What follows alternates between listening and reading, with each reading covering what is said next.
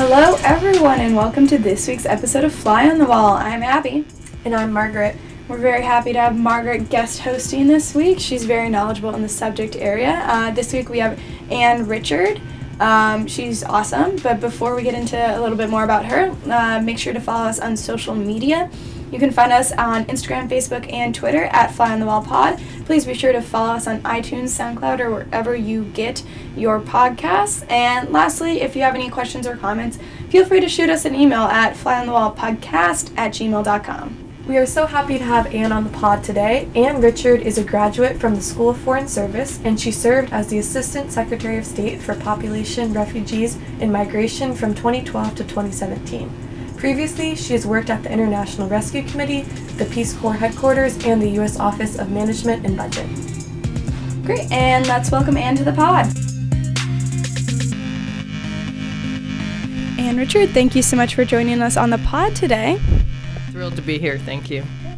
Um, so just let's get started. So you've worked with many uh, government agencies and nonprofits, including the Office of Management and Budget, the State Department, the Peace Corps, and the International Rescue Committee.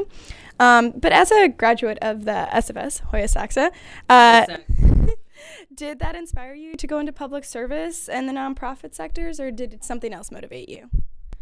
Yeah, I was attracted to Georgetown because I grew up in a small town on the eastern end of Long Island and I wanted to get out and see the big world. Uh, there wasn't a lot going on. We didn't even get television from uh, New York, we got it from Connecticut across the Sound. We were so far out on Long Island, we were practically part of New England. Um, so I wanted to see the world, and that's why I was fortunate enough to get into the Foreign Service School and I found that some of my um, classmates, you know, were from overseas or had traveled or had lived overseas, and I was really chomping at the bit to do that. I was really attracted by the idea of um, getting out in the world and helping people.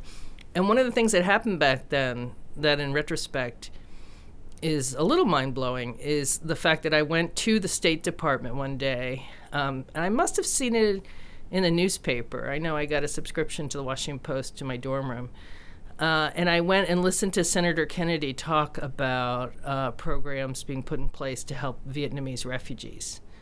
And it's very strange to have later in my career been responsible for refugees in that building. Um, but it, it's an example of sort of what you can come in contact with as a Georgetown student. That's awesome.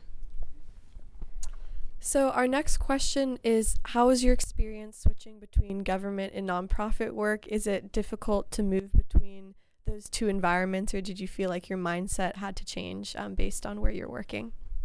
I do think you have to be an adaptable person to move between those worlds because they are different culturally.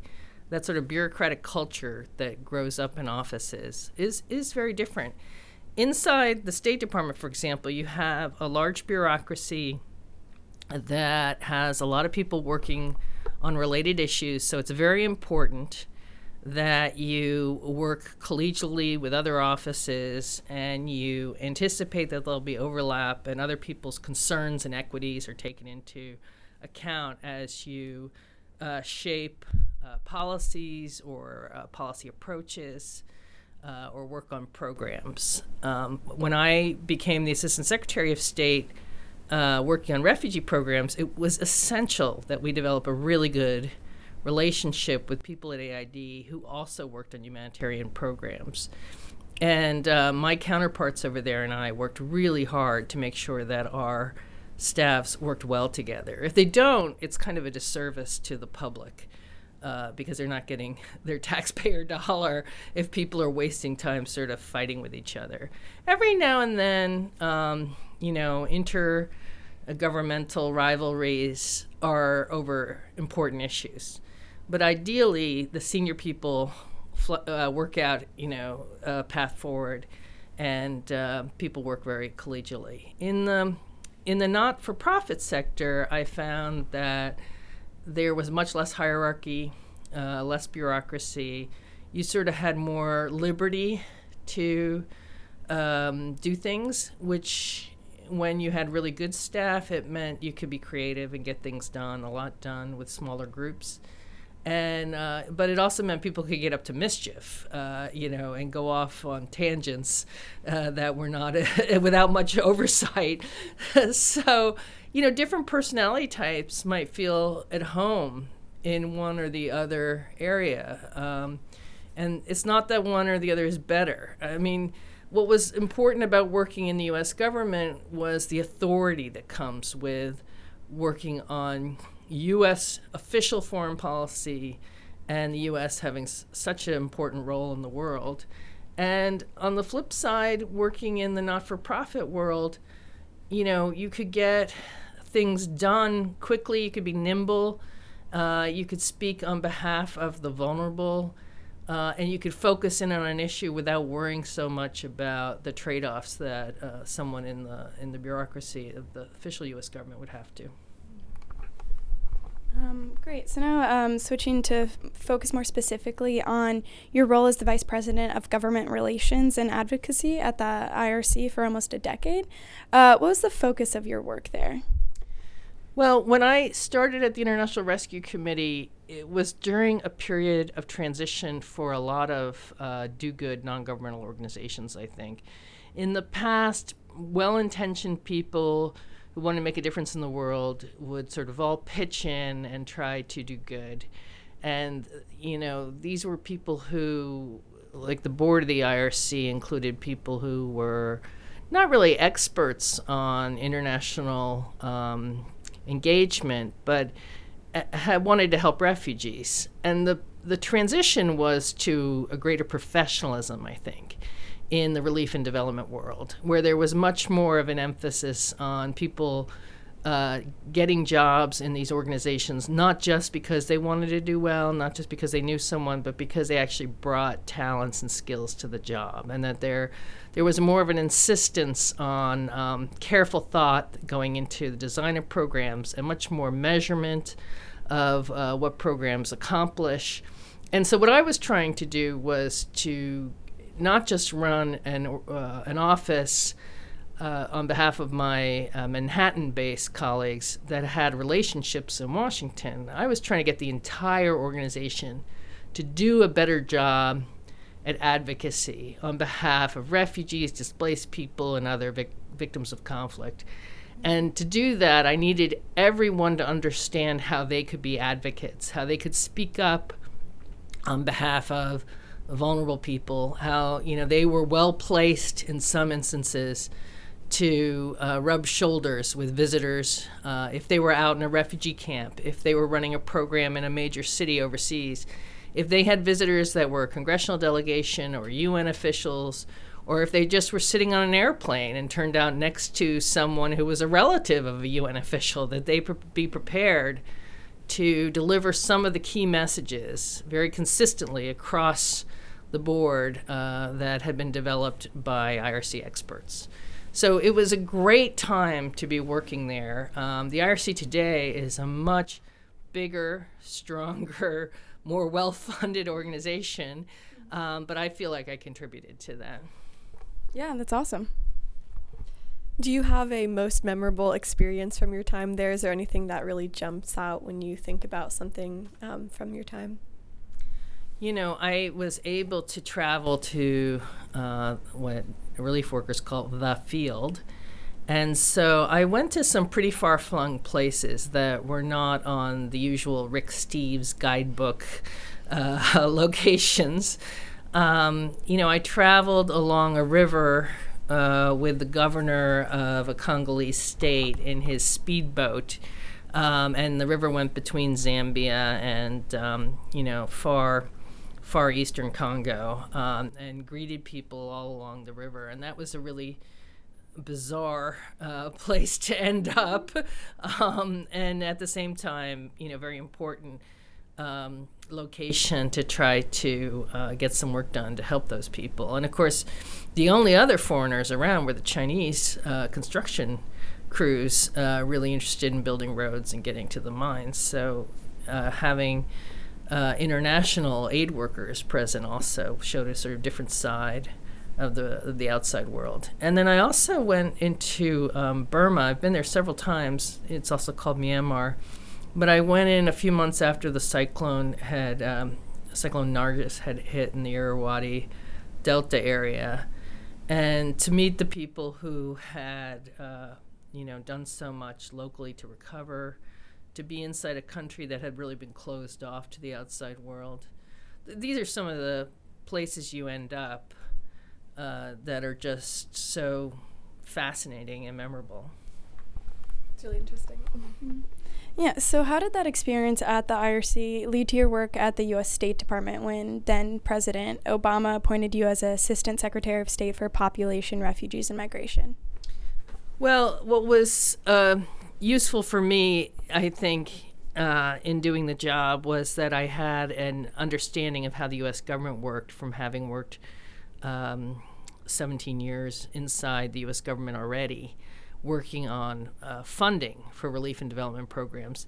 And then I brought to it also this background of explaining to people in Washington how the relief community worked, the importance of helping some of the world's most vulnerable people, and, and explaining how um, U.S. taxpayer dollars could be used to really make a difference in the lives of people who uh, were fleeing for their lives. And so uh, I I was really happy to end up in that job. That really for me that was a dream job, and I felt that I was had had mastered some skills that were very useful, understanding budgets and money, understanding Congress and how it works or fails to work, uh, speaking in plain English about government programs and about international activities. These were all things that proved useful in the job. Yeah, no, that sounds really valuable. So now we're going to transition to a couple of questions about your time as Assistant Secretary of State.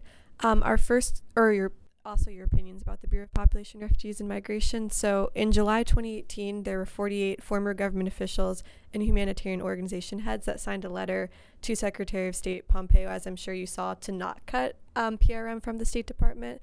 So, in your opinion, why is it necessary that PRM should remain within the State Department as opposed to getting moved to DHS or USAID? And what is the unique value of this department that you headed?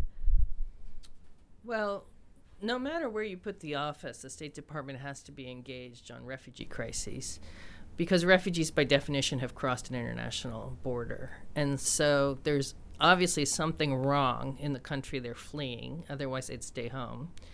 And there's a country then that has taken them in and has either treated them well or treated them less well. So ideally, what happens is whatever is prompted them to leave in the first place persecution, war, some kind of a threat to them that will be resolved and they'll be able to go home again. But we know that that doesn't always happen.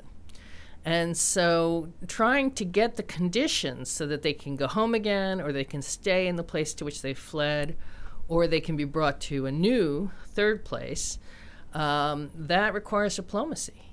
That's, you know, you can give people all the humanitarian aid in the world, and it will not change their legal status, their living conditions uh, very much. And most of us uh, really, you know, do want to go home again.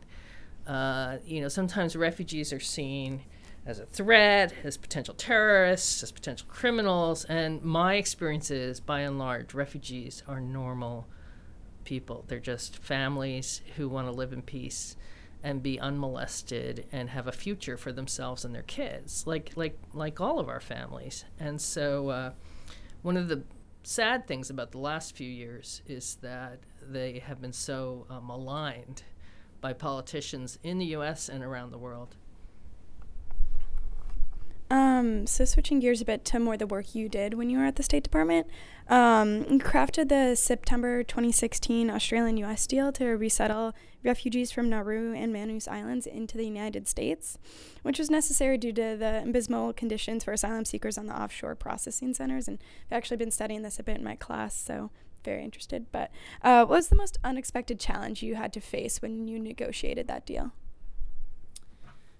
Um, so I was a leader of the team working on uh, creating that deal, and we reported to Heather Higginbottom, who was the deputy secretary for management resources at the time. there is no one in her job right now at the State Department. There's no one in my old job at the State Department, and so I just point that out. I mean, this this was key to have senior level backing for what we were trying to do. The thing that surprised me, I guess, was that for a long time, the U.S., Canada, and Australia were seen as the leaders on helping refugees, and so to engage with Australians and the people at the embassy, I thought were really, you know. Um, very nice, warm hearted, smart, capable diplomats. Um, to engage with them and then to have them, you know, undertaking something that really made them bad guys. That for me was, uh, that made me uncomfortable. I really wanted all of our three co- countries, uh, and certainly Australia, along with the US, to be working to help refugees around the world. So the Australian picture was not black or white. They were they were doing some very good things through UNHCR's official program to resettle refugees. They were taking steps to help particularly women who were victims of violence to get into Australia to start their lives over, but they would not allow people they had placed on these detention centers on these South Pacific islands to ever enter Australia.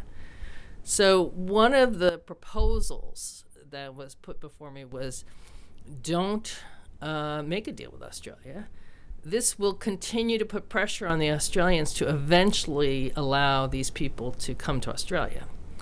And my thinking was, what's in the best interest of those individuals? And the answer for me was get them out of there as soon as possible. We heard horrendous stories about these detention centers in Nauru and um, the nation, the South Pacific nation of Nauru, and in Manus Island, which is part of Papua New Guinea.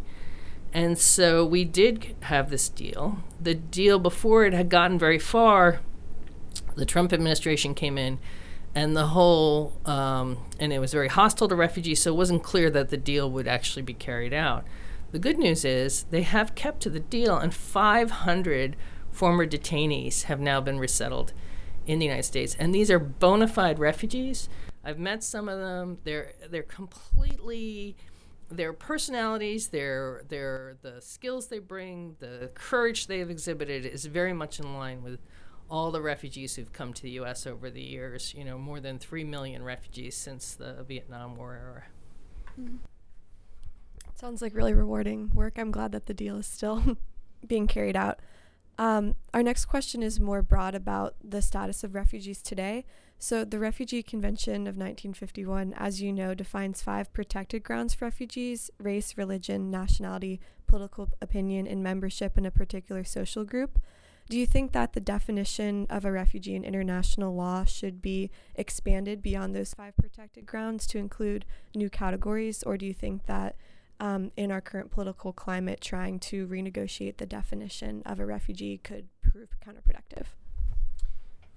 Um, well, your question shows that you've done your homework and you understand uh, the people that the convention was put in place to protect. And it, the convention was really based on people who fled in World War II. You know, if you think about um, people who are fleeing because their religion, like Jews who were, um, you know, threatened by the Nazis and, and murdered by the Nazis in World War II, or people fleeing fascism, people fleeing communism um, they all fell into this definition of a refugee. And so what it leaves out are people who are fleeing criminality, like people um, fleeing the criminal gangs in Central America. They don't fit neatly into these definitions. Different judges say different things. Some say yes, they're refugees, some say no. But an argument has to be made. Uh, similarly, people who are climate migrants, who are losing their homes because of uh, uh, changing climatic conditions, uh, they don't fit that definition. And um, recently, uh, then Attorney General Sessions decided that women who were fleeing domestic violence or intimate partner violence that they would no longer f- be considered refugees under U.S. law when they had been for some number of years under both Democratic and Republican administrations. So clearly, the 1951 definition is not sufficient to cover all the people who need help. Unfortunately, if we were trying to change it today, I think it might actually um, end up uh, being a more limited definition rather than a more expansive definition. So, what does that mean? I think it means we have to educate each other more, and we also have to look at alternate ways to get people to safety. Are there temporary programs? Are there scholarships? Are there um, different ways of letting people into our country and other countries uh, for a certain time period and then to reevaluate after so, so long? One of the programs that has existed is temporary protected status for people who have. Um, been in the U.S. when something has broken out in their home country, like a um, natural disaster or a coup, uh, upheaval uh, in the government. And so a lot of those folks, they're here temporarily, but as time goes on, the temporary turns into the midterm and eventually turns into the long term, and their kids are born here, they put down roots. So there ought to probably be some kind of date where there's a trigger that if they're still here and they still can't go home, that we absorb them into our society. Uh, but that's the type of uh, conversation that one could have if one had partners in the White House and in Congress who wanted to be constructive. I think there are members of Congress who want to improve situations, but unfortunately, it's not it's not the prevailing wisdom right now in Washington. Speaking of trying to improve situations, um, from 1987 to 1995, uh, more than 16,000 refugees were resettled in the U.S. through Ronald Reagan's uh, private sector initiative. Uh, do you think that the U.S. should ad- readopt a private sponsorship model in addition to keeping the current public private partnerships between PRM and the voluntary agents? what I said when I was assistant secretary was a couple things. One is the scale of displacement today, where you have 68 million people who are refugees or internally displaced or in countries seeking asylum, uh, means that we all have to do more. And we can't just rely on the same group of donor countries to lead the response. We need much more uh, involvement from the public, and we, it would be great if we had much more involvement from the private sector. I mean, the scale of this mm-hmm. is so daunting that it's really an all hands on deck situation. The other thing to point out is in terms of resettlement of refugees in the United States, a program that unfortunately has been slashed by uh, the Trump administration, that always was a public private partnership. It didn't get the kind of publicity that the Canadians got actually when they decided to resettle 25,000 Syrians um, after uh, uh, the Trudeau administration came into office. Uh, but it does really rely on um, the cooperation of charities and employers and landlords and local community to uh, and schools, local schools, to help families uh, restart their lives in the U.S. very much at the community level. Mm-hmm. So that is a public-private partnership that should have appeal to people who are more on the right of the political spectrum. It did in the past. Uh, but it has, uh, you know, really come under fire uh, because of this misinformation about who these folks are and why they're coming here. Mm-hmm. Thank you for that. I know I learned a lot about refugees and all about your past work as well. But before we let you go, we just have um, our lightning round, which is an audience favorite. So just first answer that pops into your head. Um. I know. Don't worry, don't worry. They're not hard. Um, nonprofit or government work? Well, for me personally, I've done both, mm-hmm. so I recommend that. Uh, at this point in my life, I think I would like to work in a nonprofit again if uh, if I'm not teaching here. Mm-hmm. Um, but government work is really, really rewarding. Uh, you know, and the Foreign Service, which I did not enter, but I worked alongside a lot of Foreign Service officers, mm-hmm. is a really interesting career. So I, I wouldn't rule either one out, but it is important to know who yourself and whether you mm-hmm. think you'd be more comfortable at one extreme or the other, or if you want to be a bridge person like me and shuttle back and forth. Yeah, thanks. Which refugee or migration crisis facing the international community is the most overlooked, in your opinion? Well, for a while it was Yemen. I would have answered Yemen uh, because it's a crisis that affects so many people, and the U.S. has actually been guilty of uh, supporting. Uh, you know the bombing of civilians, uh, which is, a very serious charge um, through the Saudi-led coalition. Uh, but what's happened is Yemen has gotten a lot of attention. Now, why was it? Was it because advocates kept talking about um, the situation inside Yemen? No, it was because Jamal Khashoggi, Khashoggi died, was murdered, it appears, by uh, the Saudi leadership. And uh, that made a lot of leaders in the U.S. relook at our relationship with the Saudis and look at what they were doing more broadly in the world today. So that's a very strange turn of events for people who care about displaced people and victims of conflict. There's there's not a really positive lesson there uh, that we can take away to get more attention to neglected crises. Uh, if you want, so so Yemen has now gotten more attention. So who's left then not getting the attention it deserves? Well, a lot of crises in Africa. I think you know I've traveled to areas around the Lake Chad Basin and met with uh, Nigerians from northeastern Nigeria who had fled Boko Haram. And then, in talking about that, uh, colleagues have pointed out to me, well, because Boko Haram is seen as a terrorist, they do get more attention than, say, people who are displaced inside and from Central African Republic.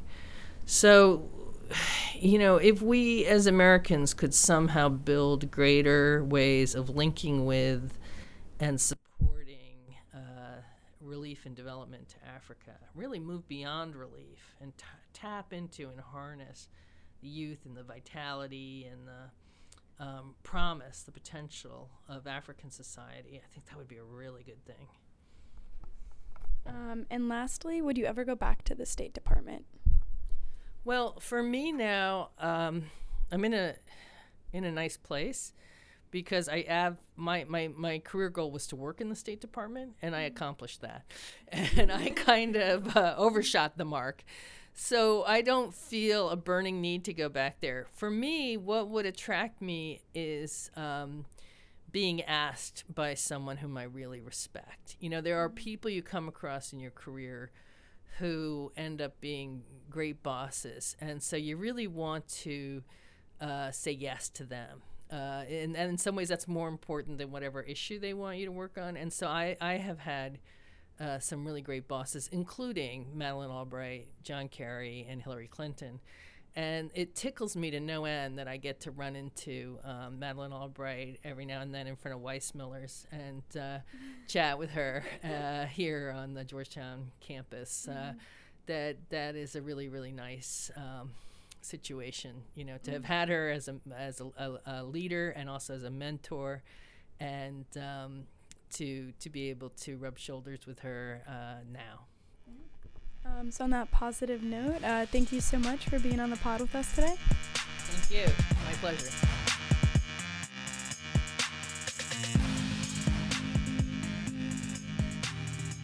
And that was Ann Richard. Um, before we let you go, please be sure to follow us on Insta, Twitter, and Facebook fly, um, at Fly on the Wall Pod. And we'll see you next week.